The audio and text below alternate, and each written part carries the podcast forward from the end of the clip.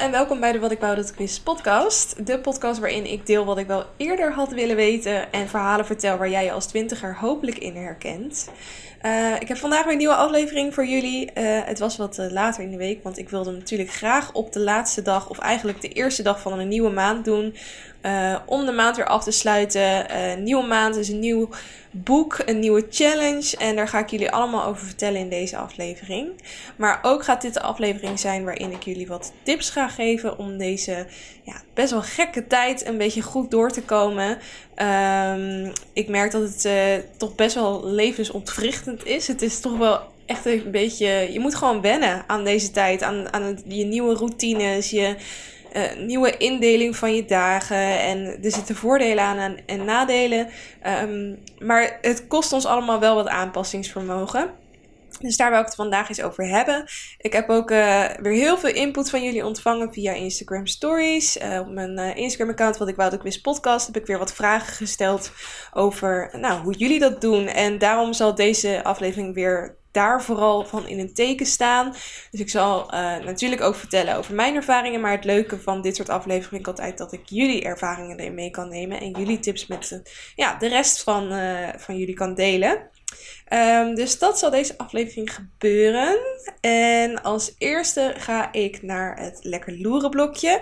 Waarin ik op een luchtige manier de week met je doorneem. En... Pardon, ik verslikte me.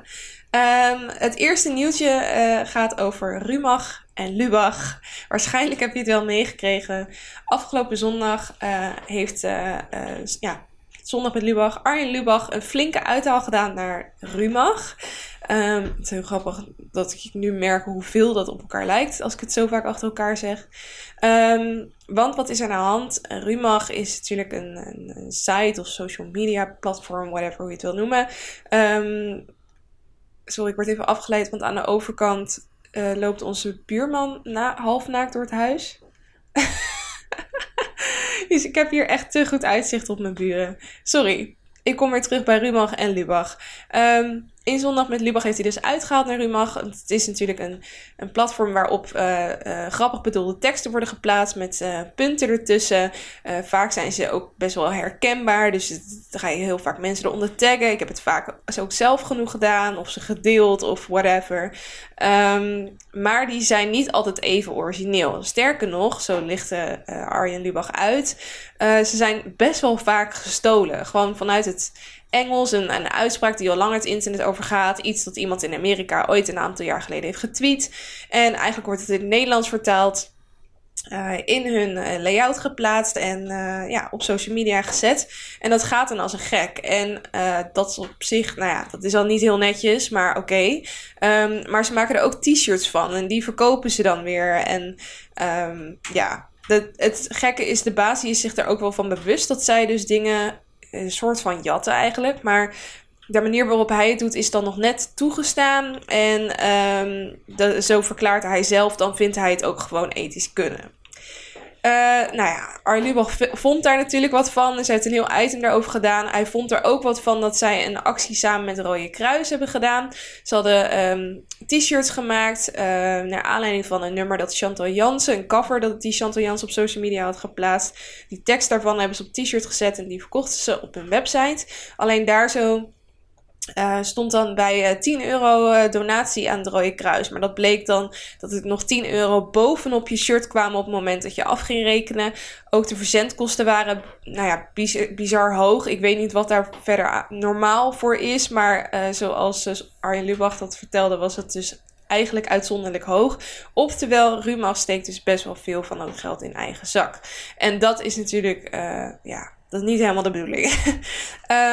Hij haalde best wel naar hun uit. En het goede aan items van Zondag met Lubach vind ik dat het je best wel aan het denken doet zetten. Want toen dacht ik ook van eigenlijk weet ik ook wel dat al die quotes die zij gebruiken gestolen zijn. En toch like ik het en doe ik het maar. Terwijl ik hou er niet van. Ik vind juist dat je creatieve content een blijk van waardering moet geven door likes en whatever. En dat je dit soort dingen eigenlijk niet moet belonen.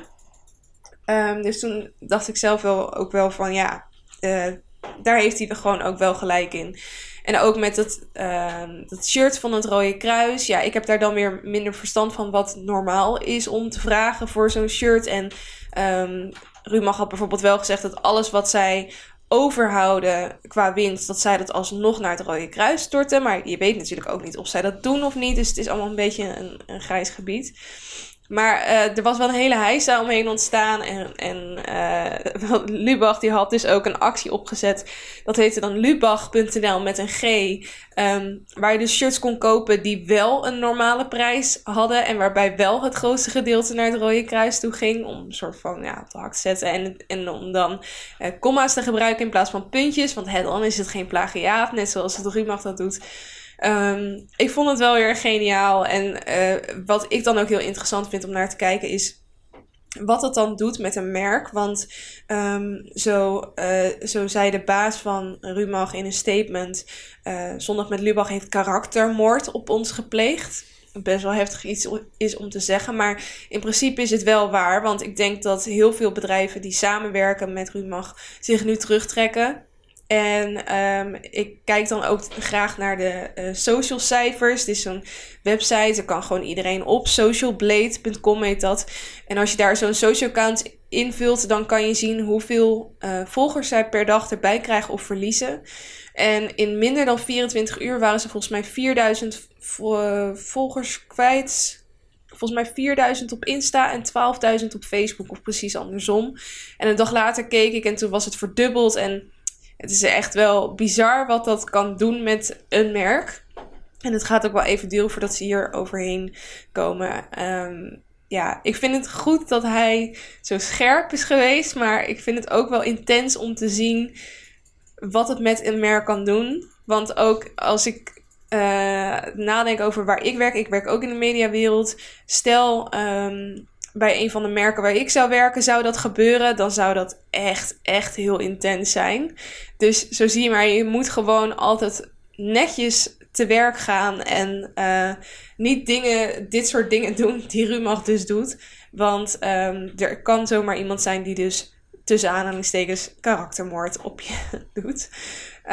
Ik ben benieuwd wat jij ervan vond, van de hele heisa. Laat me het even weten via Instagram. Dan nog een ander iets wat ook wel intens was. Temptation Island. Ja, daar ben ik weer met Temptation Island praat. Dat is nu wekelijks weer te zien op Videoland. En ik kijk het natuurlijk trouw. Vanavond was er weer een nieuwe aflevering. En ik weet al een beetje wat daarin gebeurt. Want ik heb al previews gezien van vorige week. En dat is best wel bijzonder, want er doen dus altijd 4 koppels aan mee. En er is 1 hele duidelijke regel. De koppels worden natuurlijk gescheiden aan het begin. Die koppels mogen geen contact met elkaar hebben. En het is daarom ook verboden om een mobieltje te hebben. Die moet je inleveren op het moment dat je de villa binnenkomt. En wat blijkt nu? Er is 1 koppel die stiekem toch nog mobieltjes bij zich hebben gehouden. En wat zij denken is dat je op de badkamer, dat klopt, daar hangen geen camera's, maar wel audioapparatuur. Dus ze kunnen wel horen wat daar gezegd wordt. En op een gegeven moment dan zegt het meisje van het koppel dus van: oh, ik ga hem wel eventjes een berichtje sturen. Ik heb hier stiekem nog een mobiel liggen. Nou, productie hoort het natuurlijk ook. En zij worden dus gewoon van het eiland afgedonderd. Echt hardcore gewoon. Maar wel eerlijk hoor, want het is gewoon een duidelijke regel. En dat moet gewoon gebeuren. En ik heb de aflevering van vanavond dus nog niet gezien. Ga ik gelijk hierna doen. Maar volgens mij hebben ze direct een nieuw koppel gevonden. En op het eiland neergezet. Ik vraag me wel af hoe ze dat hebben gedaan. Maar dat ga ik denk ik vanavond zien. Want hebben ze dan altijd gewoon gelijk een backup klaarstaan? Misschien na de vorige keer dat er iemand opeens zwanger was wel. Dat ze dachten, toch wel handig om voortaan een backup te hebben. Maar ik ben heel benieuwd. Dan het derde nieuwtje. En dat is, het is allemaal heisa was de afgelopen week, jongens. Er was ook heisa rondom het coronalied van 100 BN'ers. Op zich een hartstikke mooi en nobel idee, denk ik. Alleen het viel bij behoorlijk wat mensen. Het schoot bij behoorlijk wat mensen in het verkeerde keelgat. Want eigenlijk werd het vooral gezien als, er werd gezegd, wij hebben toch geen lied nodig op dit moment. We hebben bedden op die zee nodig. We hebben mondkapjes nodig. Het laatste wat we nu nodig hebben is een lied van 100 BN'ers. Waarom denken jullie je zo belangrijk te voelen om dan zo'n lied te maken? Of er zo op die manier een slaatje uit te slaan? Of als je irrelevant bent om nu dan weer relevant te worden door aan zo'n lied mee te doen. Nou, allemaal van dat soort commentaar. Er was ook nog een actie opgezet om op een bepaald moment alle radiozenders dat nummer te laten draaien. Dat was volgens mij ook niet gelukt. Het is niet zo succesvol als eerdere liedjes. Als bijvoorbeeld, je had artiesten voor Azië. Ik weet niet of je dat nog weet. En toen deden heel veel nummers, heel veel artiesten mee aan één track. En dat is ook een supermooi nummer geworden. En ik kan me echt niet herinneren dat er toen negatief commentaar op was. Het werd juist gezien als iets heel moois. Dat allemaal artiesten Nederlandse artiesten bij elkaar kwamen. Meededen aan één nummer. Daarmee geld inzamelden. En dat vond iedereen eigenlijk alleen maar heel mooi en goed. En ja, nu is het dus echt compleet de andere kant op gegaan. Ja, ik zelf denk... ik had het hier ook met mijn vriend over. En toen zei ik zo van, ja, ik snap het eigenlijk gewoon niet waarom mensen zich dit nou zo erg vinden. Weet je, ze doen toch niemand kwaad ermee. En hij sloot zich wel aan bij van, ja, maar weet je, deze mensen die... Ik vraag me af of zij überhaupt een fuck geven om het genezen van corona. Ze doen het gewoon om hun eigen carrière een boost te geven. Terwijl ik juist meer van de kant ben, ja... het blijft een mooi gebaar. En tuurlijk zullen zij ook gedacht hebben van... nou, het kan misschien ook nog iets voor mijn carrière doen. Maar hallo, het zijn artiesten die op dit moment 0 optredens hebben. Tuurlijk denken ze ook een beetje aan zichzelf. Wij allemaal denken een beetje aan onszelf als het goed is. Ik vind dat daar niet per se wat mis mee is... op het moment dat je tegelijkertijd ook iets goeds doet voor de wereld. En... Natuurlijk kan je zeggen, we hebben dit niet nodig, we hebben dit en dat nodig. Maar kunnen zij dat op dit moment bieden? Ik denk dat iedereen moet doen op dit moment waar zijn kracht ligt. En als jouw kracht ligt in het maken van mooie liedjes waar andere mensen weer steun uit kunnen halen. Ja, focus je dan lekker daarop. Ik zie er echt het kwaad verder niet van in. Maar ik vond het wel heel bijzonder dat mensen echt heel vol... passie en haat, zeg maar, over dit nummer aan het tweeten waren. Misschien is het ook wel omdat je wereld zo klein wordt op het moment dat je zoveel thuis zit. Dat je dan ja, de tijd hebt om zo druk te maken op dit soort dingen. Maar ik dacht, ja, weet je, het boeide mij eigenlijk niet zo erg als dat het andere mensen leken te boeien. Dan tot slot... En ook een heel leuk nieuwtje. Luizenmoeder gaat verfilmd worden. Het was al een hele lange tijd een roddel. Ik denk dat de roddel al aanwezig is geweest sinds het eerste seizoen. Dat mensen het al zeiden. En nu is dus eigenlijk eindelijk de kogel door de kerk. Er komt een film. En de Ilse kan even niet op de achternaam komen, maar de hoofdrolspeelster, die gaat het ook regisseren. En het wordt, als het goed is natuurlijk... Ja, altijd eventjes afwachten in deze tijd, maar gaat het de tweede helft van 2020 opgenomen worden. En dus hopelijk volgend jaar in de bioscoop. Ik ben echt heel benieuwd hoe deze film gaat worden. Als het net zo hilarisch wordt als de serie, dan ga ik er sowieso heen. Ik denk dat ik er sowieso überhaupt heen ga. Maar ik heb er echt enorm veel zin in. Mocht je die serie nog nooit gezien hebben, Luizenmoeder. Het was in 2018 volgens mij vooral heel erg een ding. Je moet het gewoon echt terugkijken. Ik hoop dat het nog ergens helemaal terug te kijken is. NPO kennende zou het ook kunnen dat ze het achter een betaalmuur hebben gezet of zo. Maar het is echt een heerlijke serie, denk ik, om nu deze tijd ook te binge-watchen als je dat nog niet hebt gedaan. Dat was het voor het lekker loeren blokje. Dan gaan we nu door naar het LKL'tje. En hierin geef ik je... Ik wou zeggen lees, kijk en luistertips. Maar ik draai het deze week weer eventjes om. Want ik wil even luisteren. Ik wil even eindigen met de leestip. Omdat ik een recensie te geven heb over het boek van afgelopen maand. En ik het nieuwe boek wil aankondigen. Dus dat laten we even tot het einde. Dus ik begin met de luistertip deze week. En dat is een nummer wat jullie denk ik inmiddels allemaal wel hebben gehoord. Ik had hem eigenlijk vorige week al als tip moeten geven, maar ik heb er toen helemaal niet aan gedacht. En iemand wees mij erop via Insta DM. En toen dacht ik, oh ja, die had ik eigenlijk moeten tippen. 17 miljoen mensen van Davina Michelle en Snelle. Dit vond ik echt fantastisch. Het is een Natuurlijk al een heel oud nummer. 15 miljoen mensen van Erik van Tijn eigenlijk. En inmiddels hebben wij 17 miljoen mensen. En is er dus een nieuwe versie gemaakt. Hij is heel kort, maar hij gaat over deze tijd eigenlijk waarin we leven. En volgens mij heeft Snelle de tekst geschreven. Of misschien ook wel samen. Het was volgens mij een initiatief van Davina Michelle. Het is een soort concertreeks van 538. Wat elke week weer terugkomt.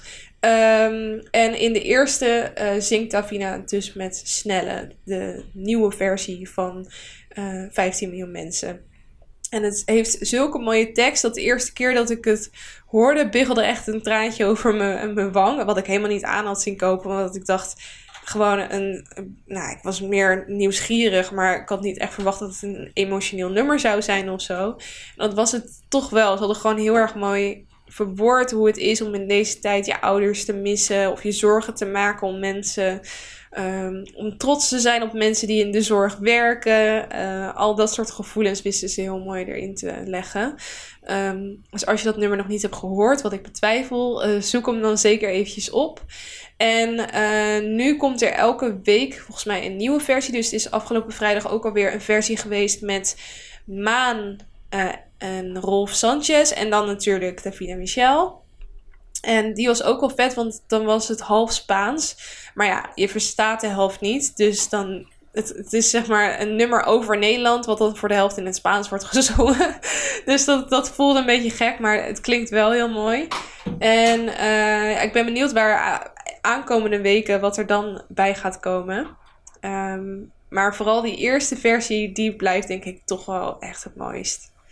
Ik kan wel heel veel kracht halen uit dit soort, als ze goed worden gedaan dan, hè? Het coronalied. Ik heb eigenlijk nog niet eens mijn eigen mening over het nummer gegeven. Ik vond het een beetje te emo, weet je wel. Echt het randje over dat het een beetje cringy wordt, zeg maar. En dat had ik bij deze helemaal niet. Dus er zit wel echt een dunne lijn tussen goed en mooi en meeslepend en een beetje ongemakkelijk. En deze zit absoluut aan de goede kant. Dan een kijktip, of eigenlijk twee. Er is op Videoland een documentaire serie gekomen over Monica Geuze. En dan zou je denken, jezus, ze legt haar hele leven al vast op YouTube. Moet je dan ook nog een documentaire serie van haar hebben? Dat dacht ik ook. Maar ik was toch nieuwsgierig, dus ik ben hem wel gaan kijken. En ik moet zeggen dat ik het echt heel anders vind dan haar vlogs. In haar vlogs houdt ze best wel veel. Ja, ze deelt wel veel, maar ze houdt eigenlijk ook best wel veel geheim. Bijvoorbeeld over het liefdesleven. Of nieuwe projecten die ze gaat doen. Die ze dan nog niet kan filmen. En dat soort dingen zie je dus wel hierin. Wat ik heel leuk vind. Dus in de eerste aflevering zag je eigenlijk al gelijk dat ze met iemand aan het daten is. En het is natuurlijk nog niet super lang uit met haar ex Lars. Waarmee ze ook een kindje heeft. En daar had ze het dus over dat die Lars, die is nu naar de andere kant van de wereld vertrokken voor zijn voetbalcarrière. En hoe moeilijk ze dat vond. En dat ze nu dus toch wel weer een beetje aan het daten was. Dat ze iemand ontmoet had. Die zag hem ook een beetje van de achterkant. Hij werd niet voorgesteld verder. Maar ze had het wel veel over hem in die eerste aflevering. En ik vond het wel mooi gedaan eigenlijk. Ik vond het wel heel interessant. Dus ik vraag me af of ze dat ook zo vol kunnen houden. Ik hoorde ook wel dat er gelijk ophef over ontstaan was. Voornamelijk aan de kant van Lars. Want die was nog niet volledig op de hoogte van het datingleven van zijn ex. En die vond het ook nogal vervelend hoe hij was neergezet. Want hoe hij wel een beetje overkwam was soort van de jaloerse ex in het buitenland die eigenlijk Monica terug wil. Maar die er niet per se terug wil, maar ook vooral niet wil dat zij met andere mensen aan het daten is. En op die manier jaloezie uit, zonder, een beetje op die manier, zeg maar. En daar had hij toen 2 Instagram-posts aan gewijd om uit te leggen wat hij daarvan vond. Hoe die was neergezet. Dat hij dat heel vervelend vond. En dat hij alleen maar het beste voor heeft met Monica. En met zijn dochtertje. En nou ja, dat een beetje. Ik had een hele irritante schrijfstijl, vond ik. Zo iemand die dan achter elke zin 2 uitroeptekens doet. Waardoor je het in je hoofd opleest alsof iemand heel hard aan het schreeuwen is de hele tijd. Maar ja, goed. Dat dus. Ik ga het in ieder geval verder kijken. Tot er een punt komt dat ik waarschijnlijk denk van... Oké, ik ga nu iets... Ik ga of niet meer de vlogs kijken, of niet meer de serie, of allebei niet meer. Het is een beetje Monica overload. Maar dat gaan we zien. En de andere kijktip is MocroMafia. Dat vond ik ook wel interessant. Er zijn nu heel veel BN'ers die live video's opzetten. Echt elke keer als ik in de Instagram app zit. Want ik krijg ze gelukkig bijna niet meer als ik niet in de Instagram app zit. Maar als ik er wel in zit, dan krijg ik wel 3 of 4 keer een melding van iemand die live gaat. En toevallig kreeg ik die ook toen Monica... ik zit nog met haar in mijn hoofd. Anna Nooshin live ging met Achmed Akkabi. En toen bleef ik een beetje hangen. En toen vertelde hij dus over MocroMafia. Want het tweede seizoen daarvan zou die volgende dag op Videoland verschijnen. En...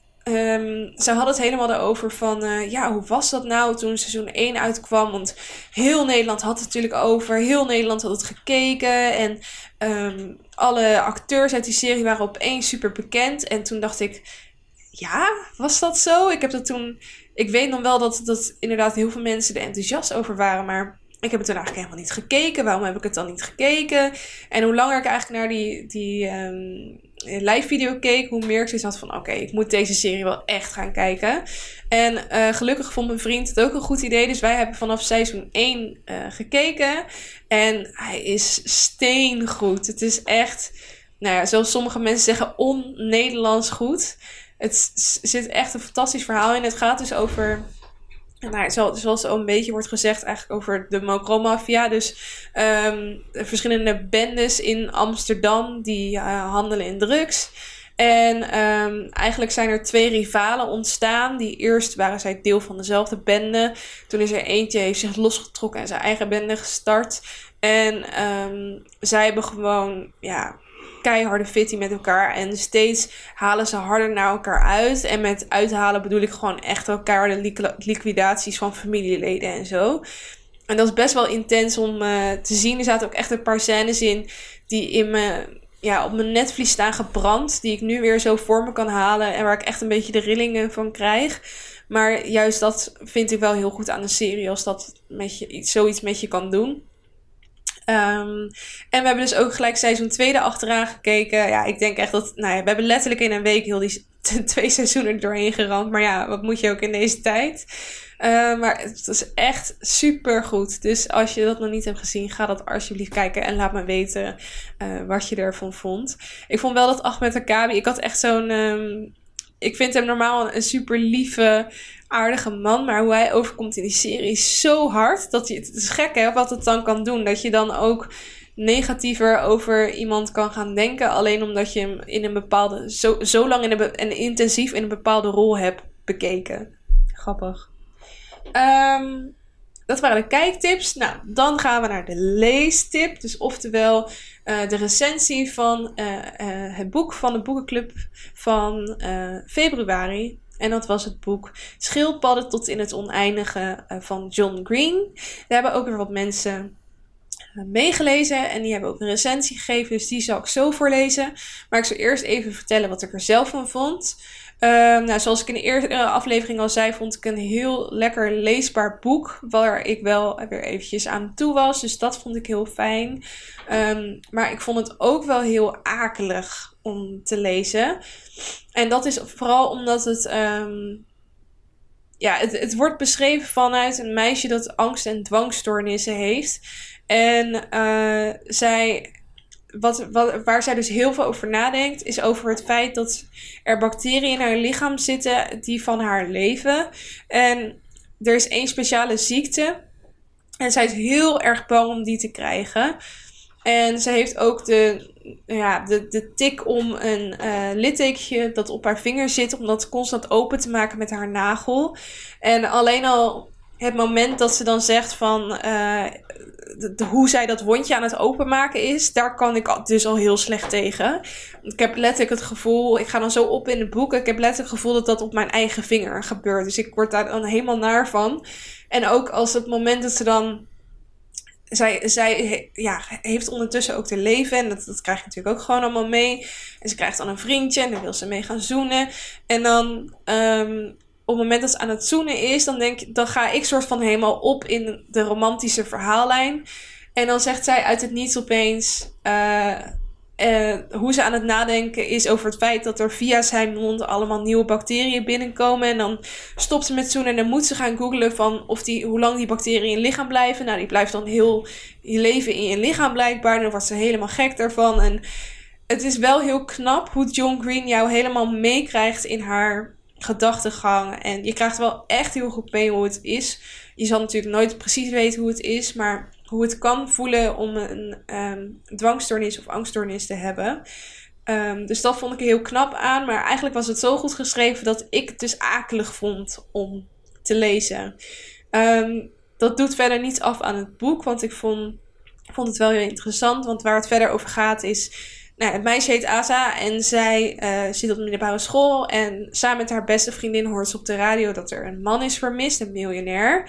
En Asa die heeft met zijn zoon op school gezeten vroeger. Of ze was in ieder geval vrienden met hem. En die beste vriendin van Asa, die heeft zoiets van... ja, laten we hem gaan opzoeken, want er rust dus een behoorlijke prijs op de hint voor het vinden van die miljonair. Dus zij gaan naar dat huis toe en hij heeft natuurlijk door dat zij daar alleen maar zijn voor die prijs. Dus op een gegeven moment geeft hij hun gewoon het geld. Zo van, weet je, dan weet ik in ieder geval dat jullie hier niet zijn vanwege het geld. Nou, zij blijft dus en zij wordt verliefd op hem en ze krijgt een relatie met hem. En ondertussen zoekt ze nog wel steeds verder naar die miljonair. En hoe dat uiteindelijk afloopt zal ik niet helemaal verklappen. Maar het is dus... heel goed beschreven. Ik vind het heel goed wat voor metaforen er worden gebruikt. Dat vind ik echt het allervetste aan boeken van John Green. Hij weet heel goed typische tienergevoelens. Of misschien zijn het alleen tienergevoelens. Gewoon menselijke gevoelens in het algemeen. Die heel herkenbaar zijn. Weet hij echt prachtig uit te leggen met metaforen. Waardoor je die herkenning heel goed voelt. Zeg maar. En dat vond ik wel heel vet. Maar ja, het is wel een boek wat ik... met moeite elke keer oppakte. Omdat ik dus dat zo erg dan inleefde in het hoofdpersonage. Dat ik er een beetje akelig van werd. Goed. Ik zal nog eventjes de recensies erbij pakken van de andere meiden. Jasmine heeft onder andere meegelezen. En ze vertelt eigenlijk een beetje waar het over gaat. Het boek zelfs waren detectives die de verdwijning van Pickett probeert op te lossen. John Green die weeft deze twee verschillende gebeurtenissen. Dus Asa die een dwangs- en angststoornis heeft. En de zoektocht naar miljardair Pickett door elkaar. Het is goed geschreven, zeker vanuit het perspectief van iemand met een dwangstoornis. Ook fijn dat John Green weer mooie metaforen gebruikt in het boek, zoals ik dat van hem gewend ben. Kortom, echt een aanrader. Dan eentje van Amber. Het boek Schildpadden tot in het oneindige leest fijn en makkelijk weg. De angststoornis van Asa Holmes is heel realistisch en sterk beschreven. Zeker voor mensen zonder kennis van dwang en angststoornis kan dit een heel goed beeld geven van die hierbij passende denkpatronen. De verhaallijn houdt je nieuwsgierig, waardoor je gemakkelijk doorleest. Pas ver in het boek wordt de titel duidelijk, maar deze is zeer pakkend bij het hele thema. Ik raad het boek zeker aan. Ja, dat schildpad tot in het oneindige, dat kwam inderdaad helemaal aan het einde terug. En het is heel lastig om dat nu in één keer uit te leggen wat daar dan mee bedoeld werd. Daarvoor moet je echt het boek lezen, maar het heeft wel logica. Tot slot, Brit, die heeft het boek ook gelezen en die zei... Dit is de eerste keer dat ik een boek lees van John Green. Voor mij echt even wennen qua schrijfstijl. Je wordt direct meegenomen in het verhaal van Asa... Een meisje met een dwang- en angststoornis. Erg interessant en je wordt goed meegenomen door de schrijver in de wereld van Asa. Zelf merkte ik wel dat ik moeite moest doen om weer te beginnen aan een nieuw hoofdstuk. Het boek is leuk om te lezen, maar ik ben niet weg van het schrijfstijl. Maar dat is helemaal persoonlijk. Kortom, een leuk boek om te lezen, maar ik denk dat ik deze schrijver en zelf niet snel er weer bij pak. Ja, dat kan natuurlijk ook. Bij mij ligt het niet aan een schrijfstijl, maar ik denk meer aan dit verhaal specifiek. Maar goed, dat waren de recensies. Mocht het je dus aanspreken, schaf het boek aan, lees het ergens. Of leen het ergens, zou ik zeggen. Maar dat dus. Dan het boek voor de volgende maand. Deze maand, april. Dat is Het Hoge Nest. Daar heb ik al heel veel over gehoord. Hij heeft ook verschillende prijzen gekregen, dit boek. Ik denk dat hij anderhalf jaar op de markt is ongeveer. Het is een oorlogsboek. Ik zal even voorlezen waar het over gaat. Tijdens de Tweede Wereldoorlog bestieren twee Joodse zussen, Jannie en Lien Brillenslijper, een van de grootste onderduikadressen in Nederland, het Hoge Nest, een villa in het Gooi. Terwijl de laatste Joden in Nederland worden opgejaagd, gaat het leven van enkele tientallen onderduikers zo goed en kwaad als het ging door. Pal onder de neus van NSB-buren en nazi-kopstukken. Toch wordt het nest verraden en de familie Brillenslijper belandt met het laatste transport in Auschwitz, samen met de familie Frank. Het Hoge Nest is een verhaal over moed, verraad en menselijkheid in barbaarse tijden en brengt een ongekende geschiedenis met kracht tot leven. Ja, dit sprak mij wel direct aan. Ik vind het echt... Ik had wel weer zin in een geschiedenisboek. Ik vind geschiedenis bij vlagen interessant. Het was niet mijn beste vak op de middelbare school. Maar ik heb er wel steeds meer waardering voor gekregen. En zeker deze tijd die zo'n stempel heeft gedrukt op de geschiedenis van Nederland. Vind ik gewoon heel bijzonder om over te kunnen lezen. En dit is een boek waar ik echt al meerdere mensen dus over heb gehoord. Het moet steengoed zijn.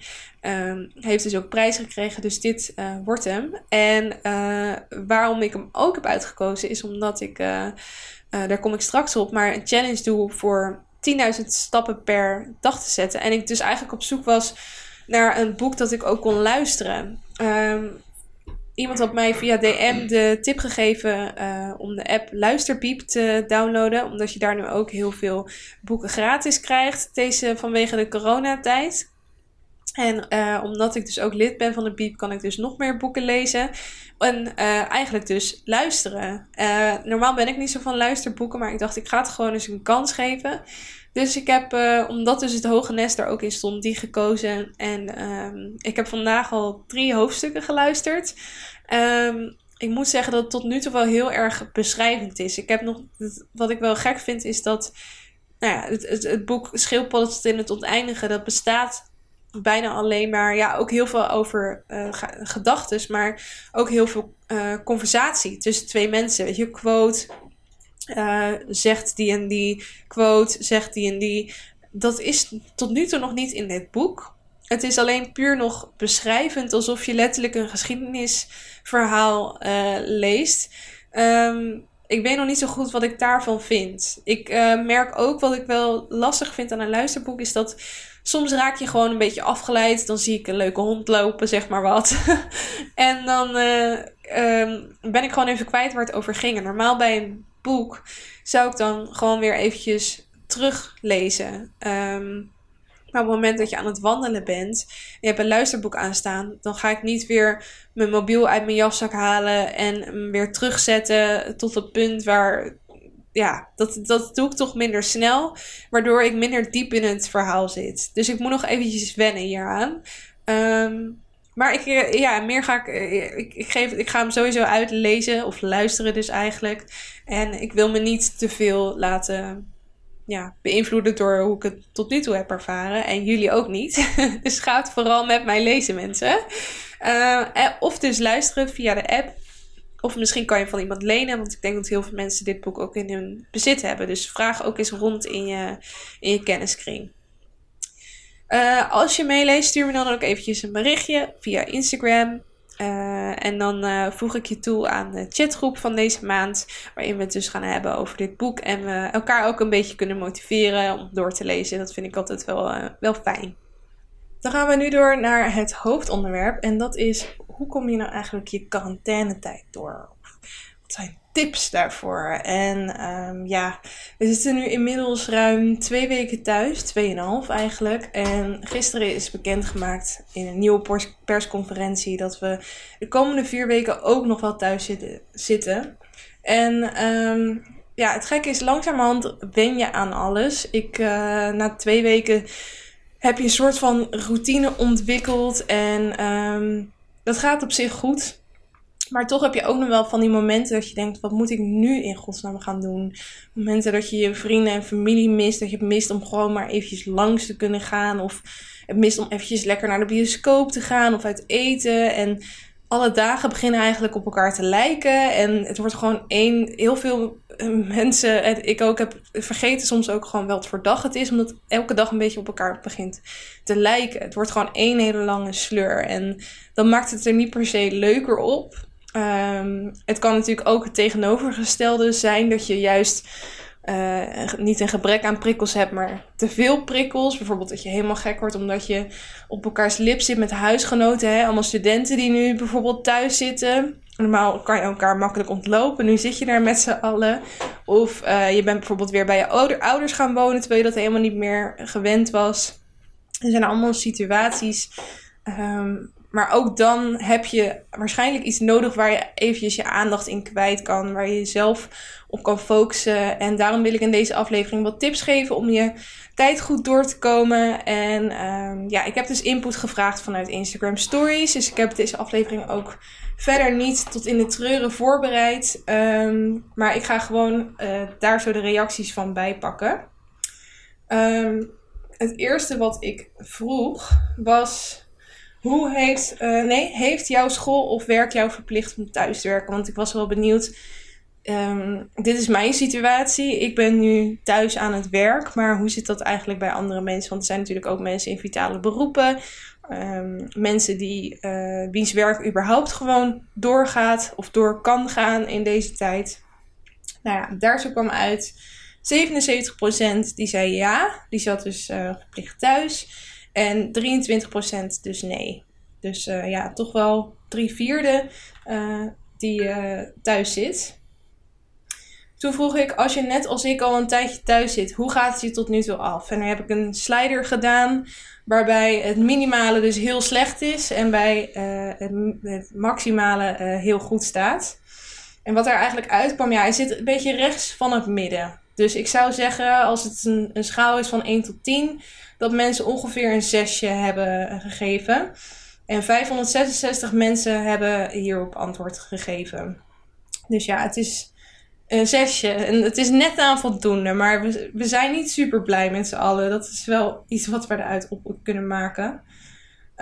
Daarna vroeg ik, wat vind je het fijnst aan thuiszitten? Nou, daar heb ik heel wat reacties op gekregen. Iemand die zegt rust, weinig mensen zien, echt even focus op mezelf. Eindelijk tijd om een lekkere lunch te kunnen maken. Ik vind het fijn om zelf mijn planning te bepalen. Veel tijd om klusjes te doen die ik eigenlijk al lange tijd wilde doen. Iemand die is begonnen met Insanity. Eindelijk tijd om lekker te gaan sporten. Iemand zegt geen reistijd meer. Dat vind ik ook wel echt een voordeel hoor. Ik heb dan een apart kantoor, dus wij grappen nog wel eens dat onze reistijd nu 20 seconden is om naar de bovenste verdieping te komen. Maar het is zo fijn dat je niet eerst nog een uur na werk naar huis moet komen om daarna te gaan koken. En voordat je dan een keer zit, dat het dan pas 8 uur is. Heerlijk. Hele dag in het pyjama door het huis heen lopen. Meer tijd over hebt doordat je niet onderweg hoeft naar werk. Dat je even niet moet. En ik heb ook minder last van FOMO.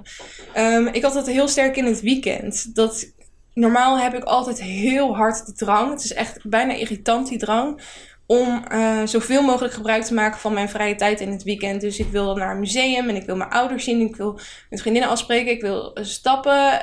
Maar ik wil ook uitwaaien op het strand. En ik wil eigenlijk gewoon een perfect gebalanceerd weekend hebben. Maar dan ben ik het toch weer tot in de treuren aan het inplannen allemaal. En ik moet dan heel veel van mezelf. En nu zat ik dus heel het weekend binnen en voelde ik ook niet die drang om iets anders te doen. Omdat ik wist dat alle andere mensen precies hetzelfde aan het doen waren. Dus ik kon ook niet op Instagram jaloers gemaakt worden met mensen die dan wel in een lunchtentje zaten met vriendinnen, zeg maar. Want iedereen zat gewoon thuis. Het is gek dat je dan blijkbaar je toch heel erg hebt afgemeten aan andere mensen. Meer tijd met mijn gezin. Ik kan laatst mijn bed uit, ook heel lekker. Niet hoeven opmaken of klaarmaken. Meer tijd voor het sport en huishouden. Meer samen zijn. Simpel leven. Lange lunchpauzes. Het past natuurlijk wel heel erg bij mindfulness stroming die de afgelopen jaren best wel zijn opkomst heeft gemaakt. En meer in het nu zijn. Tijd zeggen jullie heel erg veel. Dat we eindelijk weer wat tijd hebben om dingen te doen. Je eigen tijd te hoeven indelen. Niet de normale verplichtingen hebt. Kijken of ik nog iets anders bijzonders zie. En je eigen ritme volgen. Dat is iets wat ik er in ieder geval heel erg sterk uit kan halen. En minder haast hebben. Minder van hot naar her slepen. Dat is ook wat iemand anders zei. Dat had ik hier ook nog ergens opgeschreven. Ik neem eindelijk overal de tijd voor. En ik ren minder van hot naar her. Ik word minder opgeslokt door alles. En kan echt eventjes ergens bij stilstaan. Ik kan een tijd nemen voor mijn ontbijt. Geen kosten maken, zegt iemand ook. Ik heb echt een paar dagen voordat de thuiswerktijd inging. Heb ik mijn bonus gekregen van werk. En dan heb ik natuurlijk gelijk zoiets van, ik heb nu eindelijk de ruimte, de financiële ruimte, om allemaal vette dingen te gaan doen. Ik ga daar een kaartje voor kopen. Ik ga naar dat festival toe. En ik heb het maar gewoon allemaal op mijn spaarrekening gezet. Wat ook absoluut geen verkeerde plek is om het neer te zetten. Maar ja, toch niet helemaal de indeling die ik zelf had gehoopt. Ik denk dat ik wel alle reacties zo ongeveer heb. Dan gaan we door naar de volgende. Wat vind je het kutst aan thuiszitten? Dat vroeg ik jullie. Mijn vriend werkt nu ook thuis en ons huis is echt te klein. We hebben een extra kamer nodig. De muren komen je op je af. Dat de werkomgeving saai is, niet bruisend zoals op stage in het ziekenhuis. Daardoor ook minder motivatie. Geen feesten. Ja, er is natuurlijk heel veel afgezegd. Echt balen. Dat je nergens naartoe kunt vluchten. Ja. Ik mis in real life sociale contacten. Dat heb ik ook wel echt. FaceTime lost een hoop op hoor. Maar ik vind het gewoon jammer dat ik niet eventjes op bezoek kan bij mijn ouders en ze een knuffel kan geven. Of bij vriendinnen. Even kijken, wat zie ik nog meer. Ik heb weinig diversiteit in mijn dag. Geen contact met collega's, vrienden, familie. Ik mis de gezelligheid. Ja, dat is het ook echt. Gebrek aan succeservaringen. Ik weet precies wat ze daarmee bedoelt. Misschien dat je gewoon minder hoogtepuntjes hebt. Dat het allemaal een soort van één strakke lijn wordt. Je leven speelt je op één plek af. En daardoor heb ik ook snelle irritaties met mijn vriend. Die nu 24/7 in huis is. Ja, ik denk dat dit echt voor veel mensen zo'n enorme relatietest is.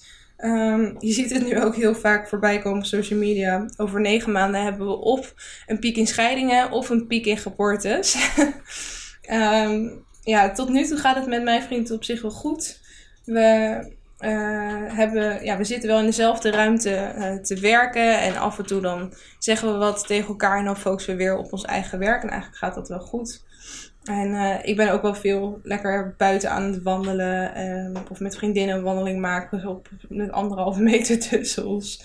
Dus op die manier kan ik me af en toe nog wel afzonderen. Dat vind ik wel fijn.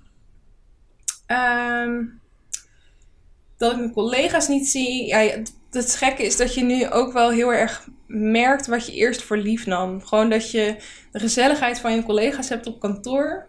Dat is iets wat ik ook wel mis. Je bent zeer belemmerd in je vrijheid en verveling is om de hoek. Het feit dat je nog zoveel weken in het vooruitzicht hebt, dat biedt natuurlijk ook niet echt hoop. Dat ik me minder veilig voel als ik de deur uit wil. Dat heb ik ook wel. Ik moet ook altijd eventjes schakelen. Ook als ik dan toch voor iets naar de supermarkt moet. Dan ben ik het opeens vergeten. Totdat ik iemand soort van ja, ik wil niet vieskijkend zeggen, maar gewoon een beetje geschrokken afstand zien nemen van mij. En dan denk ik, oh ja, wacht, we leven in een andere situatie. Ik moet voorzichtiger zijn. En dat is natuurlijk niet fijn om daar de hele tijd rekening mee te houden, maar wel heel belangrijk. Ik mis met dit lekkere weer ook de terrasjes. Oh god, hou op met me. Ik woon natuurlijk in Amsterdam, dus je hebt overal om je heen normaal terrasjes waar mensen lekker op zitten en nu gewoon niets. Maar ik moet zeggen, als je door het park heen loopt, dan heb je niet echt het idee dat er iets is veranderd. Er zitten nog zoveel mensen in het park. Iemand zegt, ik word er lui van. Dat is ook zoiets wat twee kanten op gaan. Of je pakt deze weken echt om volop te gaan sporten. Of je bent gewoon enorm aan het uitdijen. Ik denk dat na deze quarantainetijd of mensen 10 kilo aan zijn gekomen of 10 kilo zijn afgevallen. Dat er gewoon geen in-between is. Het is makkelijker afleiding met werken. Ja, dat had ik eigenlijk niet verwacht. Ik had dus verwacht dat ik ook heel snel afgeleid zou zijn met werken. Omdat ja, je in je thuisomgeving zit. Maar eigenlijk, eigenlijk ben ik juist veel geconcentreerder. En merk ik dat ik makkelijker dingen skip. Het scheelt denk ik heel erg dat ik met iemand in huis zit die ook lunchpauze moet nemen. Die ook ja, 's avonds moet afsluiten. Dus dan houden we elkaar er soort van aan.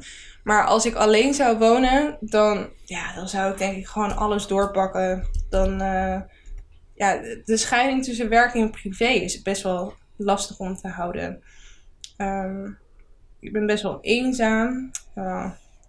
En ook iemand die zegt, ik heb 2 kinderen en ik heb gewoon geen privacy meer. Dat lijkt me ook zo lastig. Hè? Ik heb ook zussen die dan kinderen hebben en die moeten dan dus thuis zowel juf zijn als hun eigen werk afkrijgen. Ik snap echt niet hoe je het doet. Want als ik dan doorgestuurd krijg wat die kids allemaal moeten doen, nou, dat is gewoon een volledige dagtaak. En die kinderen hebben natuurlijk nergens zin in. Die denken, ik ben thuis, ik heb vakantie en jij zit alleen maar aan mijn hoofd te sturen dat ik huiswerk moet doen.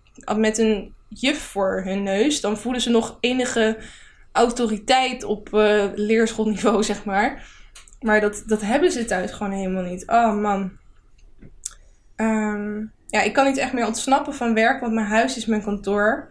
Ja, dat wat iemand anders net ook al zei, het is wel echt heel fijn om een extra ruimte te hebben in deze tijden. Ja, en alle sociale dingen die wegvallen, alle feestjes, alle horeca, dat mis ik ook wel heel erg. En ik vind het ook heel jammer dat vakanties gecanceld worden. Ik had echt een hele leuke vakantie met het hele gezin op de planning staan ter ere van verjaardag van mijn ouders. En daar keek ik echt al een half jaar naar uit. En dat moest nu ook gecanceld worden. En natuurlijk, alles wordt verzet. Dus hopelijk wordt volgend jaar een fantastisch jaar. Maar het zit er nu in ieder geval nog even niet in. Laten we snel naar de volgende gaan. Want hier worden we een beetje depressief van. Oké, nu komen de goede tips, mensen. Let op. Wat doe jij allemaal om je te vermaken? Ik heb hier ook wat DM's over gekregen. Iemand die zegt, ik heb eigenlijk een heel lijstje gemaakt van mensen die mij gedm'd hadden en wat zij allemaal doen. Nou, lezen natuurlijk, taal leren via Duolingo, puzzelen, in bad gaan, bakken. Ik heb het idee dat iedereen een bananenbrood aan het bakken is. Ik heb er ook eentje afgebakken en wel in mijn keuken staan. Vooral omdat we gewoon te veel bananen inkopen en ik er dan weer te veel over heb. Kleuren, hardlopen of thuissporten. Ik heb op mijn werk nu ook een soort gratis 6 maanden abonnement op een online platform gekregen waar je dan sportlessen kan gaan volgen. Dus ik heb me daarvoor aangemeld. Ik weet nog niet of ik dat daadwerkelijk ga doen. Maar het is er. Spelletjes met je huisgenoten, ouders of vriend. Dat zie je ook, hè. Op bol.com zijn alle gezelschapsspellen uitverkocht.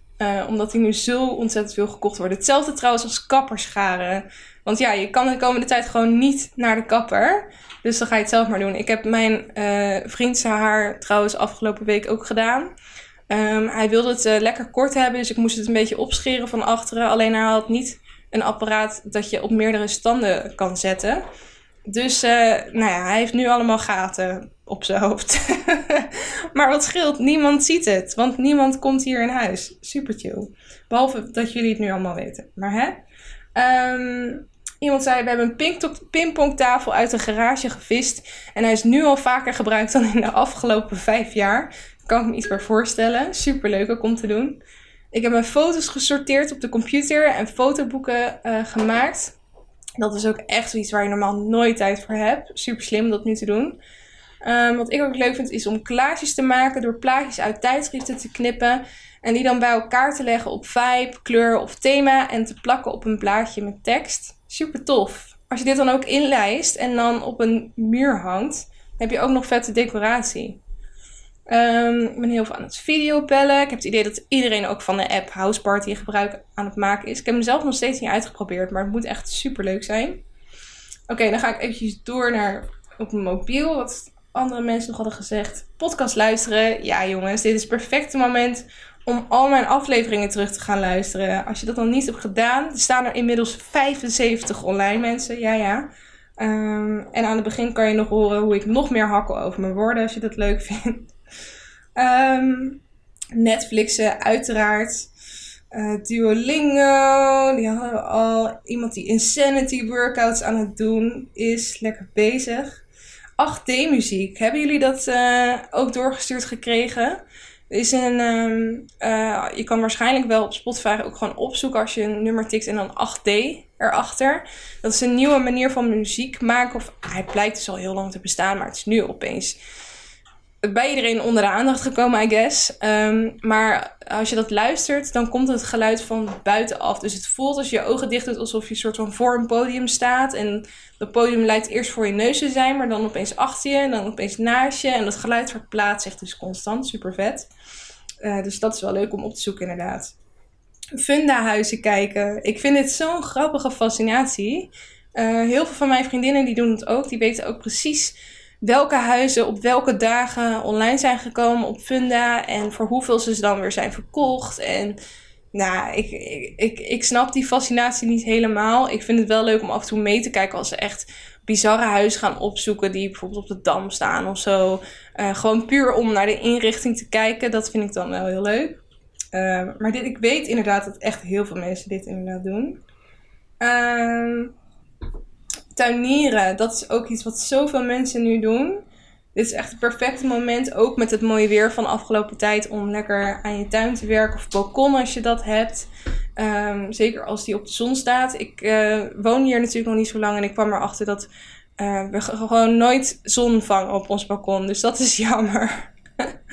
Maar in de woonkamer doen we wel, dat is wel gezellig. Gitaar weer oppakken, dit is ook zo'n mooi moment om nu weer eens een oude hobby op te pakken. Misschien heb je nog wel eens weer vroeger al de fluit gespeeld. Of wel eens op een keyboard leren spelen. En ligt hij nu ergens op zolder. Pak hem er gewoon weer eens bij. En probeer eens iets uit. Je hebt zoveel chille tutorials ook. Dat je binnen een uur een nummer hebt geleerd. Dus ga dat dus doen inderdaad. Even kijken, wat zeggen mensen nog meer? Heel veel zeggen ook tekenen en lezen. Heel veel lezen. Origami. Oh, dit heb ik nog nooit gedaan. Dit zou ik best wel eens een keer willen. Ik had vroeger altijd een vriend op de middelbare school die hier super goed in was. Die ging altijd van die vogels voor ons vouwen. Switch. Nieuwe recepten proberen. Dat is ook een goeie. Het is zo fijn dat je nu weer wat meer tijd hebt om lekkere recepten uit te proberen. En uitgebreid in de keuken te staan. Iets waar je normaal echt geen fut voor hebt. En nu hou je daar toch wat meer energie voor over. Schilderen op nummer. Dat is ook heel leuk. Moet je maar zo'n boekje opzoeken. Dan net als vroeger. Dat is echt heel leuk. Sims. Ook een goeie. En hoe heet dat andere nou, waar iedereen het opeens over heeft? Het is een game. Ik ga hem ondertussen eventjes opzoeken, want we hadden het er ook over in de boekenclub app. Iemand die het boek dus niet uit had gekregen, omdat diegene zoveel dit spelletje aan het spelen was. En ik ken ook iemand anders die er zo erg verslaafd aan was. Ze luistert op de podcast, hallo Lindy. Die dit is ook zo. Oh, Animal Crossing. Dat is, moet dus echt een superleuk spel zijn om te spelen. En het is een beetje zoals Habbo Hotel of Sims. Zo komt het in ieder geval op mij over. En ja, je bent gewoon hele schattige poppetjes. En volgens mij kan je dan gewoon naar ruimtes toe. En dan kan je je vrienden dus ook in die ruimte uitnodigen. En dan kan je gaan bouwen, denk ik. I guess. Ik heb het nog nooit gedaan. Maar ik zie wel screenshots voorbij komen. En dan ziet het altijd super cute uit. En het moet dus ook onwijs verslavend zijn. Dus nou ja, dat was nog even een side note. Mocht je nog op zoek zijn naar een leuk spel. Oké, nou, ik heb heel wat tips genoemd. Ik ga nog één keertje door ze allemaal heen scrollen of ik nog iets anders vets zie. Sudoku zie ik nog. Oh ja, kleding uitzoeken. Dit is ook zo'n goeie. Ik heb ook, heb ik dit al verteld? Ik heb een naaimachine gekocht. En ik heb mijn, via Marktplaats, iemand had zijn kasten uit zitten zoeken. En die had dus gewoon een gloednieuwe naaimachine op zolder staan. Die is niet meer gebruikt, dus die heb ik overgekocht voor maar €70. En daar heb ik afgelopen weekend mijn eigen gordijnen van gemaakt. Ik ben echt mega trots. En ik ga nu allemaal andere dingen ook maken. Ik ben ook allemaal mijn eigen kleding aan het vermaken. En het kost allemaal geen drol om het zelf te doen. Het is echt ideaal. Maar dat laat ook maar weer zien. Er zijn vast nog wel meer van die dingen die jij nu op zolder hebt liggen die nog best wel wat waard zijn. Die kan je gewoon op Marktplaats flikkeren. En zelfs al zijn ze niks waard. Ik heb bijvoorbeeld al heel lang bij ons op zolder verhuisdozen die we niet meer gebruiken. Die heb ik dus op Marktplaats gezet en die heeft iemand vanmiddag opgehaald. Gewoon gratis. Ja, dat maakt mij verder niet uit. Maar dan even lekker opruimen en dingen weggooien en andere mensen blij maken met dingen die jij niet meer nodig hebt. Super slim. Oké, we gaan door naar het volgende. Iets wat ik daarna vroeg was: voel jij de druk om echt iets te maken van deze periode thuis? Want ik heb het idee dat je hebt een soort van twee kampen op social media. Het zijn of mensen die non-stop laten zien over hoe goed ze wel niet bezig zijn in deze tijd. En die dit echt met beide handen aanpakken. En nou ja, er echt een soort van thriving zijn in deze tijd. En dan heb je nog een groep mensen die zoiets heeft van: oh, dit is echt fuck alles. Ik ga lekker op de bank liggen en eten en alles doen waar ik nu zin in heb. En eigenlijk een derde groep nog. En dat zijn de mensen die zich eigenlijk verzetten tegen het idee dat op social media heel erg wordt neergezet. Dat je dus alles van deze tijd moet maken. En dat dit het moment is om het boek te schrijven wat je altijd al wilde schrijven. Of het businessplan uit te werken wat je altijd al in je hoofd had, et cetera. Dus daarom vroeg ik dit eigenlijk. Nou, weer hetzelfde idee. Zo'n slider. Links is dus... aan de linkerkant is het dus... nee, ik voel niet echt de druk. En aan de rechterkant is dus... ja, ik voel heel erg de druk. En hij zit eigenlijk best wel in het midden. Als ik zo kijk. Misschien ietsje meer naar rechts dan in het midden. Maar ik zou dit een 5,3 geven, denk ik. Wel onvoldoende eigenlijk. Dus... ja, eigenlijk wel 50-50. Dus de ene helft die voelt wel die druk en de andere helft heel erg. Of allemaal in het midden. Maar ik kreeg ook wel een DM van iemand die dit dus wel heel erg voelde. En die zei, ik voel de druk heel erg en ik snap echt niet hoe andere mensen dat doen. Überhaupt werken met 2 kids erbij. Ik voel heel erg de druk om alles eruit te halen. En dat komt vooral door social media. Ik weet nu gelukkig wel beter. Ik moet niks. Dat vond ik een hele goede van haar. En ik denk dat we dat ook wel... ja, je moet jezelf ook gewoon eventjes deze rust gunnen. En als je merkt dat jouw lichaam en je hersenen het fijn vinden om over te geven aan rust, maak er dan nu vooral lekker gebruik van. En zeker op het moment dat je überhaupt niet toe kan komen aan rust, met 2 kinderen bijvoorbeeld, ga jezelf dan alsjeblieft niet zoveel druk opleggen om alles uit deze tijd te halen. Ik zou dan gewoon vooral genieten van het feit dat je je kinderen zoveel om je heen hebt, ook al halen ze bloed onder je nagels vandaan. Ja, dat eigenlijk. Dan vroeg ik, wat is jouw beste tip om deze tijd gezond en gelukkig door te komen? En dat was eigenlijk mijn laatste vraag. Iemand zegt plannen, maar wat dan? Je weet niet wanneer je naar buiten mag. Je weet niet wanneer je voor wat kan plannen. Ritme aanhouden. Steeds naar buiten met afstand en contact houden. Genoeg bewegen, al is het maar een wandelingetje. Lekker in het zonnetje. Neem de tijd om te ontspannen, ga naar buiten. FaceTime veel met je dierbaren. Ik merkte... Dag Niels. Ik doe heel veel, maar het werkt niet. Mijn vriend probeert voorzichtig de ruimte te verlaten. Op mijn teentjes. Maar we hebben... ik naar de deur, maar de deur... Ja, we hebben nog gewoon een kraakdeur helaas. Doei. Daag. Blijf in beweging, dat is de resetknop van je hoofd. Oh ja, wat ik over FaceTime met dierbaren wil zeggen. Ik deed dat verder bijna nooit. En nu mis ik toch wel best wel het zien van mensen. Nu ben ik toch wel meer gaan FaceTimen. En ik merk wel elke keer, soms heb ik geen zin om te gaan FaceTimen. Maar altijd als ik ophang met mensen, dan ben ik zo blij dat ik ze weer eventjes gezien en gesproken heb. Schrijf van je af. Blijf ademen. Alles komt goed. Hoe we duurzamer kunnen gaan samenleven in de toekomst. Dit is slechts een voorproefje, ben ik bang. Ja, dat vond ik ook wel interessant. Heel veel mensen zeggen dat dit expres gedaan is. Omdat eindelijk komt alles tot rust. Weet je, er zijn zoveel mensen die in burn-out zitten. Onze economie is zo erg... Onze samenleving is eigenlijk heel erg ingesteld op een draaiende economie. En op de druk in het werkleven eigenlijk. Waardoor dus heel veel burn-out zijn. En tegelijkertijd hebben we ook nog eens dat het eigenlijk niet zo goed gaat met onze aardbol. Dat we gewoon oververhit zijn. En dat we aan het milieu moeten gaan denken. En eigenlijk zie je nu dat die twee problemen, ik wil niet zeggen opgelost zijn, absoluut niet. Maar dat er heel veel verbetering in is. Dat mensen eindelijk die rust voelen en die kunnen nemen. En dat de uitstoot onwijs is verminderd in de hele wereld. En ja, wat dat betreft heeft het dus ook wel... Ja, ik geloof er niet in hoor. Dat dit door iemand de wereld in is gebracht. Of door iets de wereld in is gebracht. Maar ik ben blij dat zoiets negatiefs, want het is wel iets heel heftigs, dat ook nog wel mooie kanten met zich meebrengt en voordelen. Even kijken. Go with the flow, accepteer het. Leg de nadruk op wat je thuis wel kunt doen. Dat is ook iets wat ik iemand zag zeggen. Kijk, die heb ik ook opgeschreven.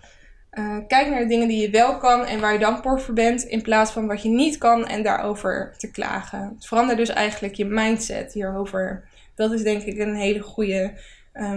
Probeer gewoon gebruik te maken van deze tijd op de beste manier dat jij kan. Iemand zegt ook niet te veel naar het nieuws kijken. Als je merkt dat je daar echt heel down van wordt, doe het dan jezelf gewoon niet aan. Ook al gaan mensen daarna misschien zeggen, oh, heb je dat dan niet gezien? Gewoon lekker zeggen, nee, ik kijk eventjes wat minder nieuws. Prima. Er is zo ontzettend veel over te zeggen, over het coronavirus. En er wordt ook zo ontzettend veel over geschreven. Dus op een gegeven moment dan heb je ook niet echt meer houvast of zo. Ik kijk eigenlijk alleen 's ochtends naar het nieuws, een kwartiertje. En dan zet ik het uit en de rest van de dag kijk ik ook niet meer op nieuwsites. Ik heb ook meldingen op mijn telefoon uitstaan. En dat werkt voor mij gewoon heel fijn. En zo blijf ik toch redelijk op de hoogte. Dus dat werkt voor mij goed. Kijken of er nog meer tips zijn. Gebruik de app Houseparty. Daar is hij. Bewaak een goede sfeer. Blijf actief. En je eigen werkritme houden, zodat je 's avonds echt kan relaxen. Dus probeer ook echt die scheiding tussen werk en privé te houden. Bedenk dat het tijdelijk is en hopelijk kunnen we dan genieten van de zomer straks. Aankleden, iedere dag. Ik merk dat ook. Aan het begin heb ik dat helemaal niet gedaan. Heb ik geen make-up of haar gedaan, was ik gewoon zo achter mijn laptop geschoven. Maar ik merk dan toch dat ik niet volledig aansta. Daarom heet het waarschijnlijk ook aankleden. Nou ja, dat is deels niet waar, maar... het scheelt wel heel erg als je jezelf dezelfde routine aanhoudt als die je eerst had. Voor mij werkt het in ieder geval wel goed om op te staan, aan te kleden, make-up te doen. Ik heb ook best wel wat videogesprekken op een dag, dus voor dat is het ook wel goed om nog iets op mijn gezicht te doen. Maar ja, voor mij werkt dat ook best wel goed eigenlijk. En elke dag eventjes naar buiten en het zonnetje meepakken, heel belangrijk. Ik kom nog eventjes helemaal naar onder voor de allereerste reacties. Thuis sporten, probeer uit te kijken naar de leuke dingen die gaan komen. Eet verstandig en ook wel eens lekker. Wees gelukkig met de kleine dingen. Nou, dat vind ik wel mooi om mee af te sluiten. Wees gelukkig met de kleine dingen. Wees gelukkig met de dingen waar je nu tijd voor hebt. Wees gelukkig met het feit dat je nu zo dankbaar kon zijn voor dingen die je eerst voor lief nam. Ik denk dat dat allemaal hele mooie dingen zijn. Daarbij wil ik hem afsluiten, dit hoofdonderwerp. Ik hoop dat je de tips uit hebt gehaald voor dingen die je eventueel kan gaan doen in deze tijd. Als je je verveelt. Dat het je ook weer een beetje een positieve mindset heeft gegeven. En ja, dat eigenlijk. Dan wil ik nog eventjes afsluiten met de challenge van deze maand. Want ja, elke maand doe ik een challenge. Die van vorige maand was een beetje mislukt door de coronaperikelen. Maar deze maand wil ik... wel weer een challenge gaan doen. En dat is dus dat ik 10.000 stappen per dag ga zetten. Dan heb ik dat vandaag dus voor het eerst gedaan. Want het is 1 april. Dus ik heb het wel opgedeeld. Dus ik heb vanochtend 4.000 stappen gezet voordat ik ging werken. Toen heb ik een rondje door het Vondelpark gelopen van 25 minuten was het volgens mij. En na het eten vanavond ben ik ook nog een stukje gaan wandelen. En toen wilde ik dus de 10.000 aantikken. Maar dat was nog wel een stuk uitdagender dan ik eigenlijk in eerste instantie had gedacht. Ik heb echt wel... Nou ja, voor mijn gevoel 1,5 uur gelopen. Maar het was denk ik wel iets korter. Maar ik vond het nog best wel een end. En volgens mij zit ik nu op de 9.700. Dus ik moet door het huis heen straks ook nog een paar 300 zetten. Maar ja, ik moet gewoon echt eventjes goede schoenen gaan kopen. Ik vind het fijn dat ik nu leesvoer of luistervoer heb eigenlijk. Voor onderweg, want dat leidt ook wel lekker af. En verder ga ik gewoon vaak vragen of er een vriendin mee gaat. En of die lekker mee wil lopen. Dus hopelijk ga ik het op die manier volhouden. Ik ga ook wat voice notes opnemen af en toe. En ik hou natuurlijk bij hoeveel ik weeg. En dan zal ik aan het eind ook vertellen of ik eventueel ben afgevallen. Want ik heb het idee dat dat zeker wel gaat gebeuren als je 10.000 stappen per dag zet. Volgens mij val je in ieder geval, of verbrand je in ieder geval 500 calorieën per dag. Dus dat is wel heel nice. Ja, we gaan het zien. Dus ja, daarbij wil ik deze aflevering ook afsluiten. Ik heb het in deze aflevering niet te veel gehad over de heftigheid van deze coronacrisis. Ik wilde het echt een beetje luchtig houden en het daar niet te veel over hebben. Omdat het, ja, nou, wat ik net eigenlijk al zei, in het nieuws al zoveel wordt besproken. Alle besmettingen, alle doden. Daar is ontzettend veel over te zeggen. Maar daar wilde ik juist eventjes niet de focus op leggen. Dus ik hoop dat je me dat niet kwalijk neemt. Dat ik hem niet een te eenzijdig beeld heb geschetst. Of dat we het allemaal maar zwaar hebben. Want we kunnen ons niet vermaken. Want er zijn natuurlijk veel ergere dingen. En er zijn mensen die aan deze ziekte overlijden. En ja, dat neem ik zeker... ik hoop niet dat het overkomt alsof ik daar niet bij zit met mijn hoofd. Want daar zit ik absoluut bij met mijn hoofd. Maar daar heb ik expres eventjes niet op gefocust. Dus dat wil ik nog eventjes gezegd hebben. Verder wil ik je heel erg bedanken voor het luisteren. En ik hoop dat je er volgende week natuurlijk weer gezellig bij bent. Oké, doei doei!